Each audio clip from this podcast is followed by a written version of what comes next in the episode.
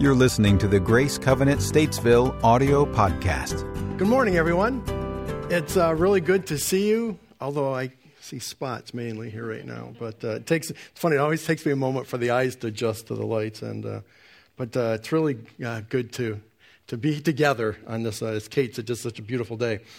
Um, you know, watching the video, you know, and people who are making things and, and craftsmen, I often find myself in awe of people who are artistically gifted. You know, you find somebody who can just take a, a blank canvas and just by mixing and matching and how they apply different, uh, whether it's ink or, or some other kind of um, application, um, they can turn it into this amazing work of art. What was, what was blank is, is now become this. And I don't know, I just find that kind of overwhelming. It's just people who can do that. I can appreciate art, I can't make it. I can't do that. Um, I'm even more in awe of people, though, who can, who can transform something from one state to another. You know, so what I just described, an artist typically starts with a blank slate and they, they can create that. I'm really amazed at people. In fact, I saw this one, a story. It was, it was at a restaurant somewhere, and on one of the walls, something got stained. The wall was stained. I mean, it was, I don't know if something had been thrown or I don't know what the story was behind it, but it was really, it was pretty significant as far as how it had defaced that wall. And so they were getting ready, we're just going to repaint the whole thing, just, you know, start from scratch and just repaint it. And uh, someone, one of their customers was an artist and says, hold on, let me see if I can do something with it. And took that stain and added things to it and when you step back, it was this amazing mural that filled up the entire wall. Um, like so, so, you know, I just that kind of stuff just amazes me. Or you know, you've got a, a ripped blanket or something that's just it's worn and faded and ripped, and it's just, you know, my thing is like I'm just going to throw it away. Or I've seen others say, no, no, no, no, no. I'm going to take some sections out of that, and I'm going to put them together with other sections, and I'm going to make this amazing quilt. And some of you have seen the quilts you see more than even at state fairs and things that, are, I mean, just, again, works of art. What, what amazes me about those kind of people, it's not that they can just see what will be, they have to actually see through what is to get there. I mean, the, the distraction of what is keeps most of us from actually being able to go any further. I mean, that, that's a mess. You know, and we start over. But no, someone can say, no, that's a mess. But I see through that and I can see what can happen. Um, many of you know um, Jan uh, Pizzuto, and I also discovered here just with that Keith Fleming um, among us actually uh, turn wood. And uh, I don't know, I just discovered this here recently, but have you ever gone on YouTube? And just, I, they, I just find these wood turners there um, a, a lot. And you take these gnarly, nasty pieces, chunks of wood that, again, I'm throwing these in the trash heap. They put them on the, um, you know what I'm talking about, don't you? That, I love that.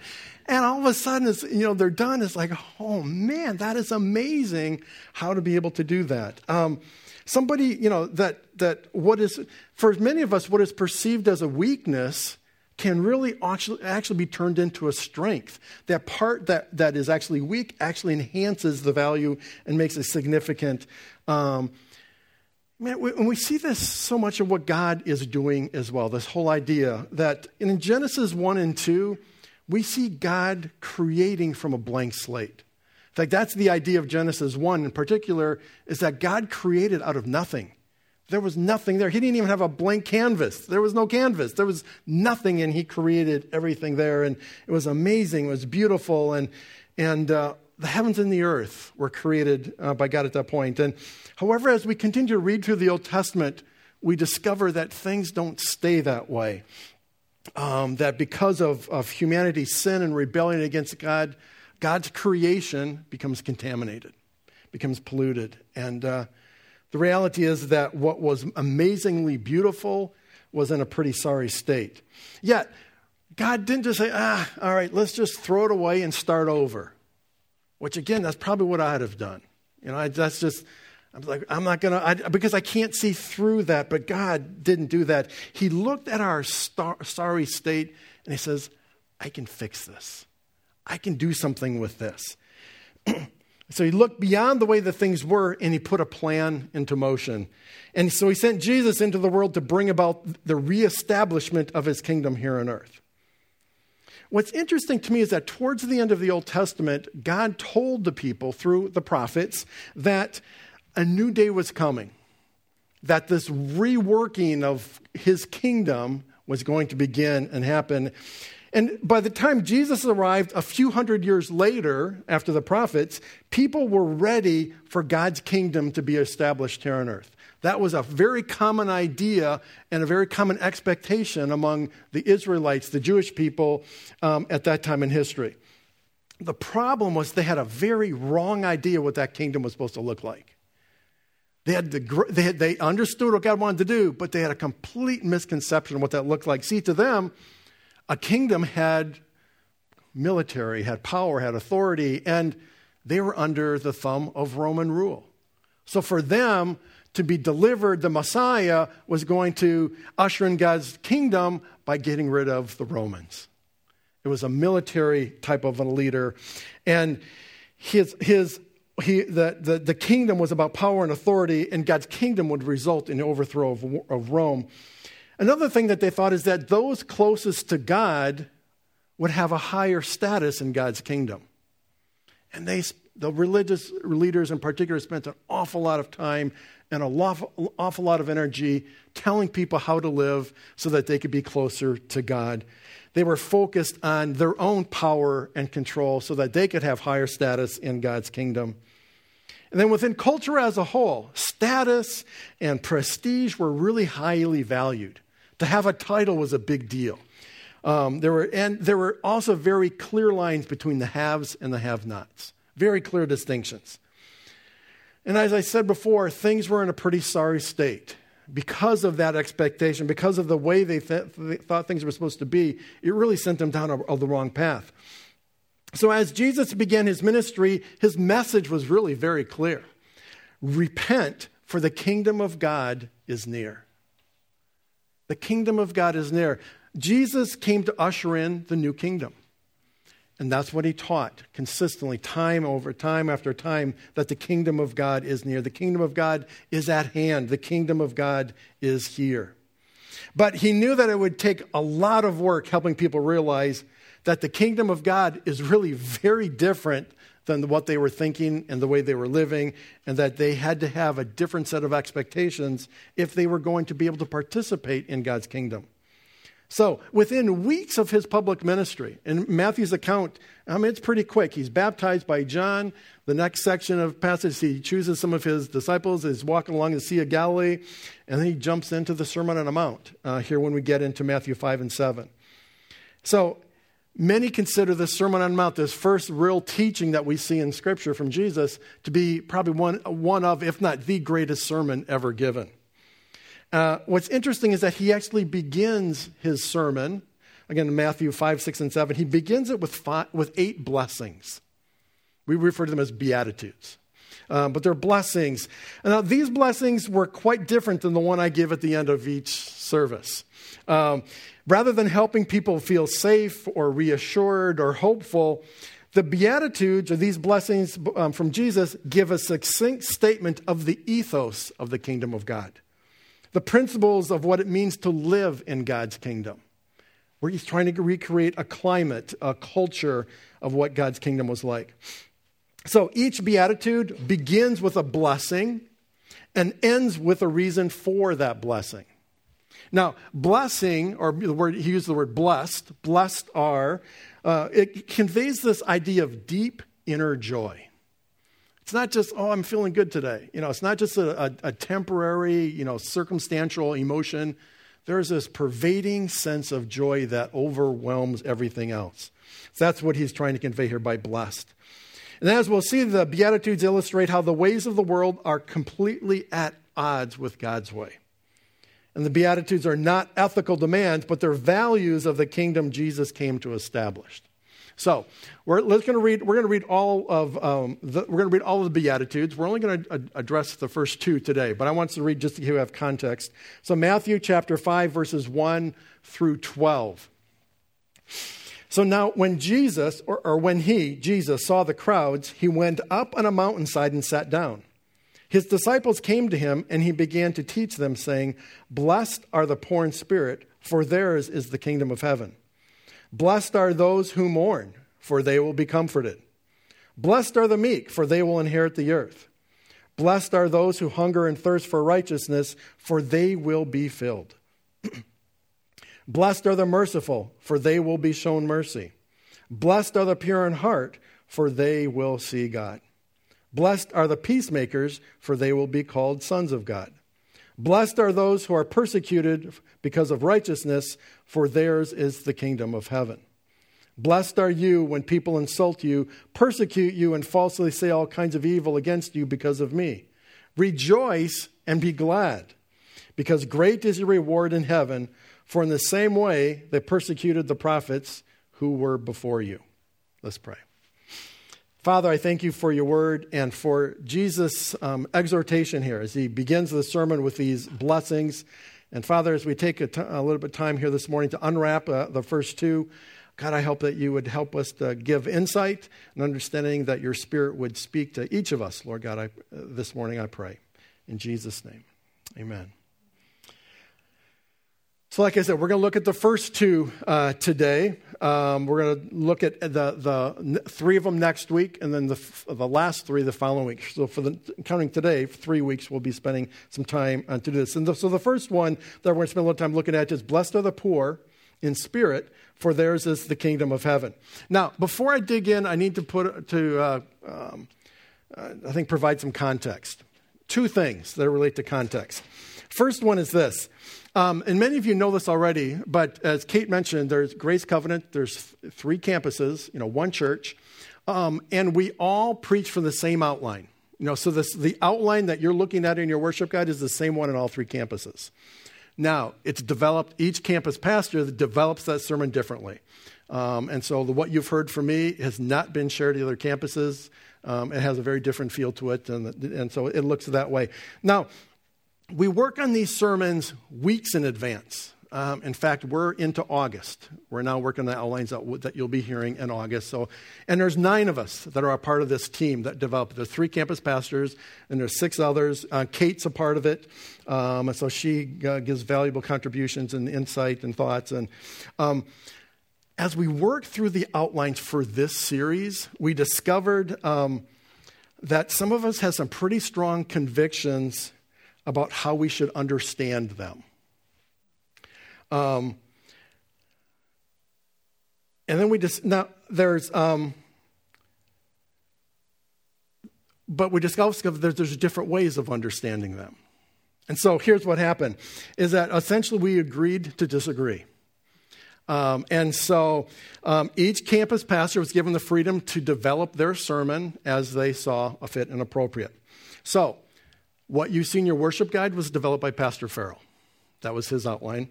Um, and he understood poor in spirit to be spiritually bankrupt and lost and without God. Okay, and that's I'm not I'm, I'm I'm not saying that's a bad thing. I just look at that verse in the passage and I see it differently. So um, I'm going to diverge from today's outline. Uh, today. Um, so I do encourage you to actually watch or listen to Pastor Farrell online this week just to compare notes. Um, and again, I, am not suggesting one's right, one's wrong. I just think there's different ways of looking at the same passage and getting stuff out of it. Um, now, um, to be fair, I developed the outline that's going to be preached next weekend. I have no doubt Pastor Farrell will be changing his sermon on the Cornelius campus for, for them. Um, I, again, it was, it was fascinating to see just some of the conversations. Again, there was some pretty strong convictions about what it was, and so but it was just, you know, so, but I appreciated the freedom that we had to kind of develop and look at that. So, so that was the first thing about context. I want you to understand just the outline and why I won't be following it that closely. I will hit the two, the, obviously the two uh, um, beatitudes. But the second thing related to context is this: Who is Jesus talking to? Is a question. And the reason I ask that is because when we first read the, the, the, passage, it says, Now when Jesus saw the crowds, he went up on a mountainside and sat down. His disciples came to him and he began to teach them. So the implication is that we know that he had been talking to a bunch of people beforehand. The implication is that he left them, went up, and his disciples came. And so the idea is that there's like 12, 15, maybe 20 people There's a few others there, but it's a relatively it's a smaller group that he's talking to. And yet, when we get to the end of the Sermon on the Mount, in the end of chapter 7, Matthew says this When Jesus had finished saying these things, the crowds, plural, the crowds were amazed at his teaching. The idea here is that we've got hundreds, a thousand people, I don't know, but all of a sudden, from when he started to what he ended, there's a different sense of what that looked like. So here's what I think happened. If I could actually. So, uh, and I apologize if you can't see this in the back. This is actually a picture of the Sea of Galilee. Uh, the southern end, where you're looking at here, you can see when it says he went up into the mountains around the Sea of Galilee. There are they're a couple thousand feet high, the elevation. So they are they're significant. But you also can see there's lower regions around it that at sea level. Um, and so, actually, what you're looking at here is the southern end. What you see right here on the side is the beginning of the Jordan River as it flows, uh, flows south. So, what we know here from prior, the chapter is that Jesus had been walking down along the shoreline, and this is where he called the first of his disciples, Peter and John, and the others. He said, Come follow me, and I'll make you fishers of men. People started following him. He started getting crowds. And so, what he did is he would walk up the hill to get away from them and, and he's up in these areas here. But as you can imagine, it's not long. We see this throughout the Gospels where it wasn't long before the people find him. Word gets out, hey, he's up on that hill. Let's go. And so, but here's what's really cool. You can tell here that some of these hills form natural amphitheaters. And so there's, there's actually, you can actually find these on YouTube too, where someone could be down, you know, down around here talking, and you could be sitting up here, literally hundreds of yards away, and they're talking just in a regular voice, and you can hear them perfectly. It just, it, they're, it, just the way the topography of the land, there's numerous locations where you have these natural amphitheaters. My guess is Jesus initially, he came out up here, was talking to his, his disciples, people started gathering around, and all of a sudden this whole thing fills up, but he's in one of these natural amphitheaters so that people can hear him and talk. So Jesus may have been started off talking to a few people, but by the time he finished, there was a large crowd that had gathered around to hear what he had to say. Now, there's something else about these people as well. We say, who's he talking to? As a whole, they were not affluent. These were not rich, wealthy people. These were not the movers and shakers of society because of the taxes, the Roman taxes, and because of the unscrupulous and unethical behavior of some of the Jews who were put in tax collecting positions, they really struggled to keep their heads above water. It was a really tough way to live. They couldn't afford medical care, and we know this because they were bringing to Jesus by the dozens and hundreds people who were sick and diseased and who needed his touch because they had no other way to get any kind of care. Many of these people lived hand to mouth. Hand to mouth, day to day, is how they survived. All their lives, however, because of, of who they were and because of the, their upbringing, all their lives they've been told that one day the Messiah was coming. One day the Messiah is coming. And when he comes, he's going to get rid of Rome. No more taxes and we're, we're not going to have to live with this. And, and, and then uh, you know, the kingdom of Israel would once again rise to power and influence in the region. And no longer would corruption among leaders be allowed.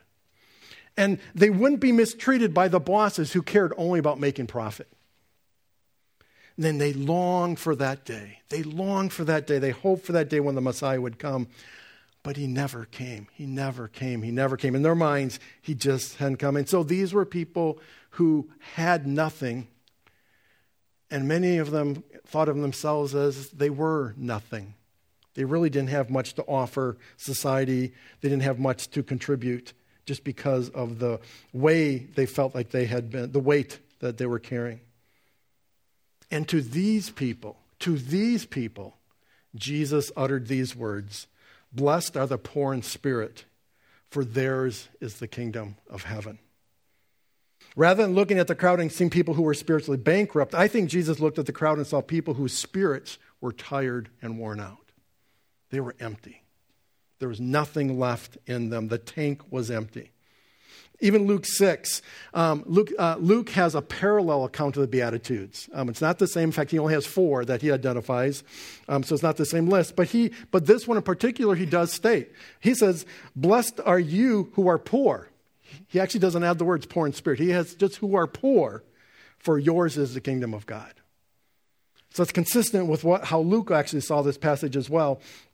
Jesus was speaking to their physical condition, not just their spiritual one.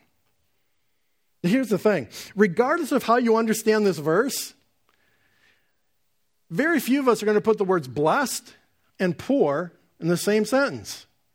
It's not something that we would do naturally. Jesus structured his talk this way on purpose. And he wanted people to know that the kingdom of God was like no kingdom they had ever known. This was whatever you've been thinking, you can throw it away. That's not what it is. That's not what we're doing here. what you had been thinking is all wrong. It ever happened to you that you're looking at something a certain way and you're convinced it's the right way, only to discover you were wrong and it's actually this way? It's like, huh. But I, actually, it happened to me just this week. Um, I, uh, so many of you know that um, I, I, teach as an adjunct uh, on this particular school that I've done some teaching with. It's an online uh, type of thing. And for the last three years, I've taught a course in the fall uh, on it's either Monday afternoons or Monday nights. Mondays work for me because it's technically kind of an off day. Um, it doesn't conflict with other things, and it works well. And so um, we've got a new, uh, there's a new program director uh, for the program which I teach. And so he sent me an email this week saying, hey, I can offer you this course for this fall. Um, it's on Thursday afternoon, and it's a course I've never taught before. I'm like, what? I mean, and I've had this conversation with him, and I'm thinking, there's no, nothing was it. I can offer you this course for this fall, period. And he had the, the details about the course. And like, what's going on here? Why, you know, we've had this conversation. Why, why are you doing this on Thursday? And, and so I find myself feeling, and so I emailed him back and says, well, wait a minute, what time? You know, I asked, are you, are you really asking me to teach a new course? Is this, I'm, I'm hoping he made a mistake. Oh, I made a mistake. It's actually this course, and he just copied the number wrong or something. And so I emailed back, and he emailed back, um, well, we may have a little flexibility on Thursday, but yeah, that's the course. And I realized I was starting to feel like I was being jerked around. It's like, what? I've been doing this for three years, and there's a lot of work to develop the course, the content, and all these things. And without any conversation, we just want you to do something different. And I was starting to feel like, are they trying to move me aside?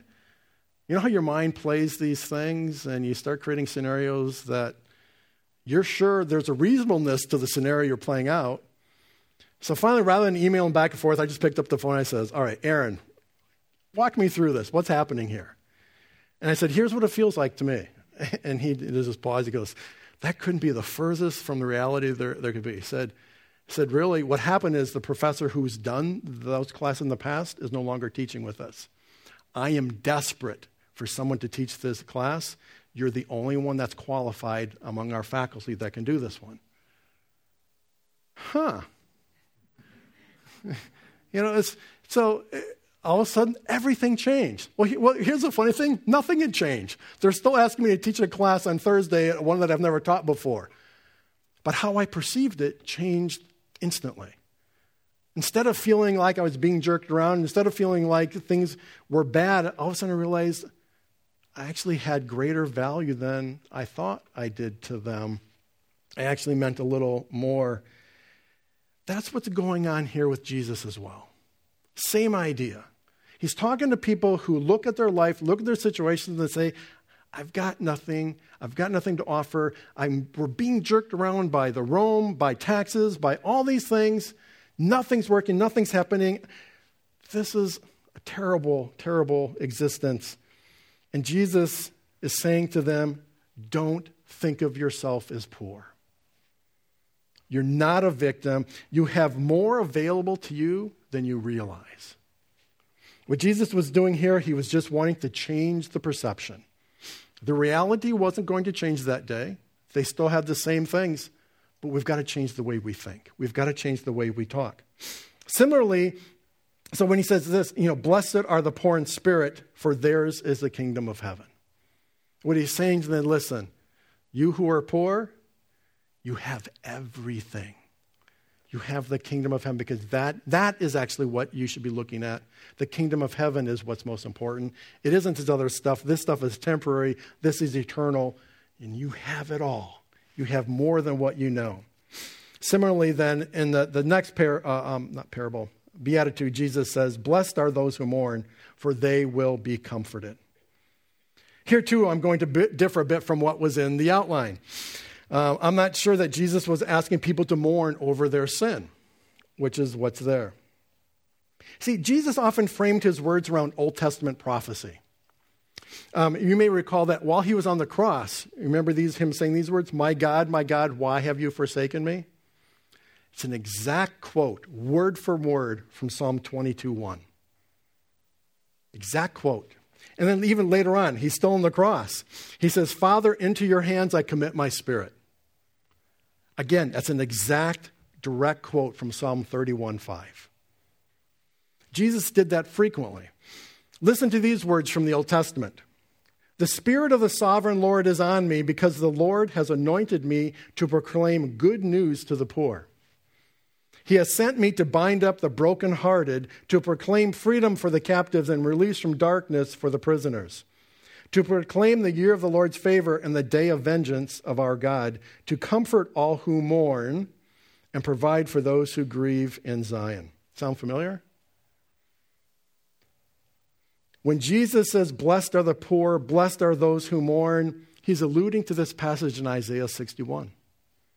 There's an understanding, there's a context here that was carried centuries earlier.